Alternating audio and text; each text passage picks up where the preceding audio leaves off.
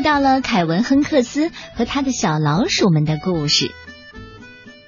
这一期的故事我们要说的是，爸爸妈妈对朱丽斯说：“朱丽斯可是全世界最可爱的宝宝。”莉莉却觉得弟弟恶心透顶，恨不得他赶快消失。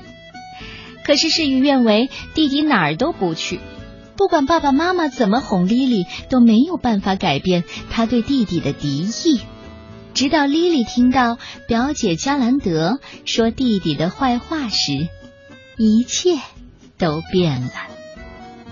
世界上最棒的姐姐，作者凯文·亨克斯，由孙丽丽翻译，新蕾出版社向我们推荐。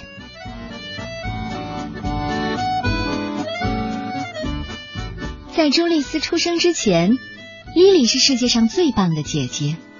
她毫不吝啬的和小弟弟分享自己心爱的东西，和他讲悄悄话，每个晚上还唱摇篮曲给他听。可是，在朱丽斯出生之后，一切都变了。莉莉收回了她所有的东西，扯朱丽斯的尾巴，在她的婴儿床边大声叫嚷着难听的话：“我是女王。”我讨厌朱丽斯，这些都是我的。但是爸爸妈妈很爱朱丽斯，他们亲吻她粉色的小鼻子，他们夸赞她乌黑发亮的小眼睛，他们轻轻的抚摸她香喷喷的白色软毛。可是莉莉觉得她那粉色的小鼻子黏糊糊的，她的小黑眼珠太小了，而且她的白色软毛一点也不香。尤其是爸爸妈妈给他换尿布的时候，爸爸妈妈齐声赞叹：“啊，朱丽斯是全世界最可爱的宝宝，可不是吗？”可是听到这些话，莉莉却说：“恶心透顶。”莉莉不得不和朱丽斯分享她的房间。等朱丽斯走了，我是不是还可以要回我的房间呢？朱丽斯哪儿都不去，莉莉。事实也是如此，他就这么一直待在莉莉的房间里，待呀待呀。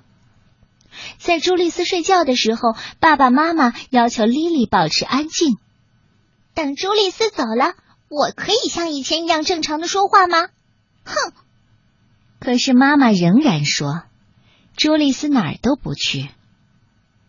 事实也是如此，朱丽斯就这么一直待在莉莉的房间里，待呀待呀待呀。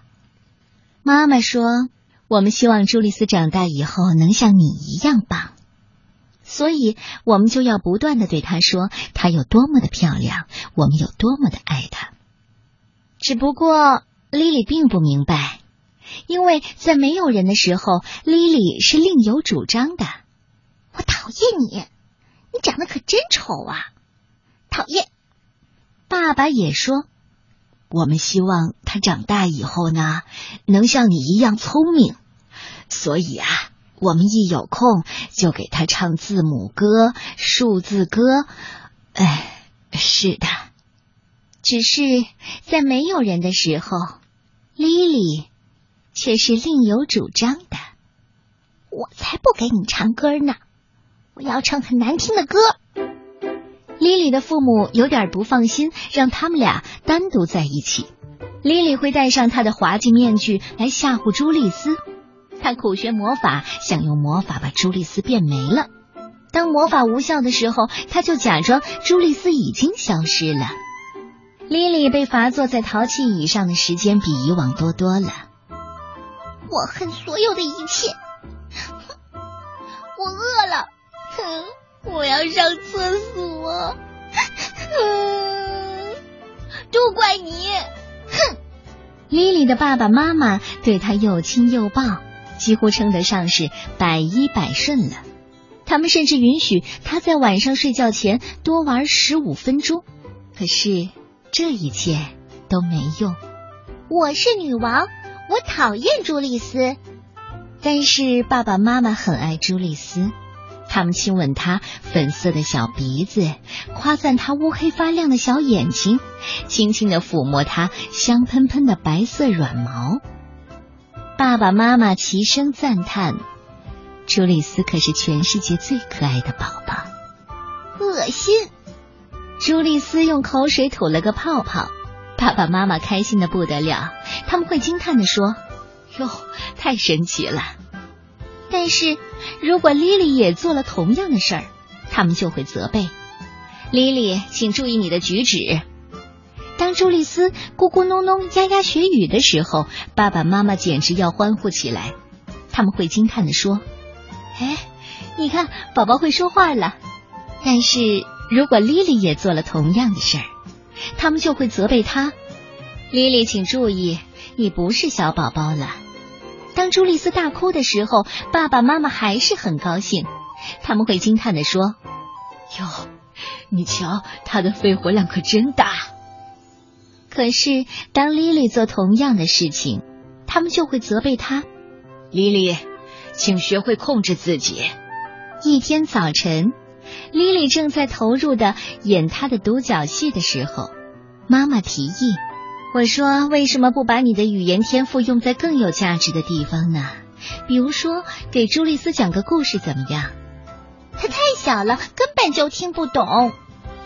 她当然可以听懂了。只不过是用他自己的方式。那好吧，莉莉说着，露出了一个微笑。朱丽斯，全世界最讨人厌的小细菌，表演者莉莉。很久很久以前，有一个小孩，他的名字叫朱丽斯。朱丽斯是一个十足的小细菌。它就像你床底下的灰尘，如果它是一个数字，那它就是零；如果它是一种食物，那它就是葡萄干零就是什么都没有。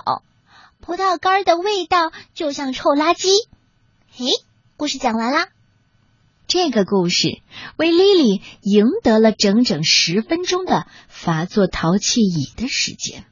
莉莉警告她的朋友柴斯特、威尔森和维克多：“你们相信我，小宝宝是一种十分可怕的生物，他们糟糕透顶了。”他还会警告遇见的陌生人：“嗨，你肚子里是宝宝吧？你会为你肚子里的小家伙感到后悔的。”这一天上午，莉莉离家出走了整整七次。我说真的，这次我真的要走了。谁知道这次他们会不会找到我呢？哎，不管了。下午的时候，莉莉举办了一个茶话会，所有的朋友都来了，唯独没有朱丽丝。哦，朱丽丝嘛，她的邀请函肯定是被邮递员给弄丢了。莉莉有时候会做一个关于朱丽斯的美梦，有时候她又会做一个关于朱丽斯的噩梦。莉莉的爸爸妈妈对她又是表扬又是称赞，几乎称得上是百依百顺了。他们甚至允许她用家里独一无二的古董陶瓷杯喝果汁儿。可是这一切都没有用，因为莉莉仍然宣称：“我是女王，我讨厌朱丽斯。我的大家庭里有爸爸妈妈，还有我莉莉，都在这儿呢，齐了。”但是爸爸妈妈很爱朱丽斯，他们亲吻她粉色的小鼻子，他们夸赞她乌黑发亮的小眼睛，他们轻轻的抚摸她香喷喷的白色软毛。朱丽斯可是全世界最可爱的宝宝了，恶心透了。莉莉的妈妈身体恢复之后，决定要为朱丽斯举办一个庆生会，所有的亲戚都来了。莉莉很生气。有什么了不起的？不就是个傻乎乎的小肉团吗？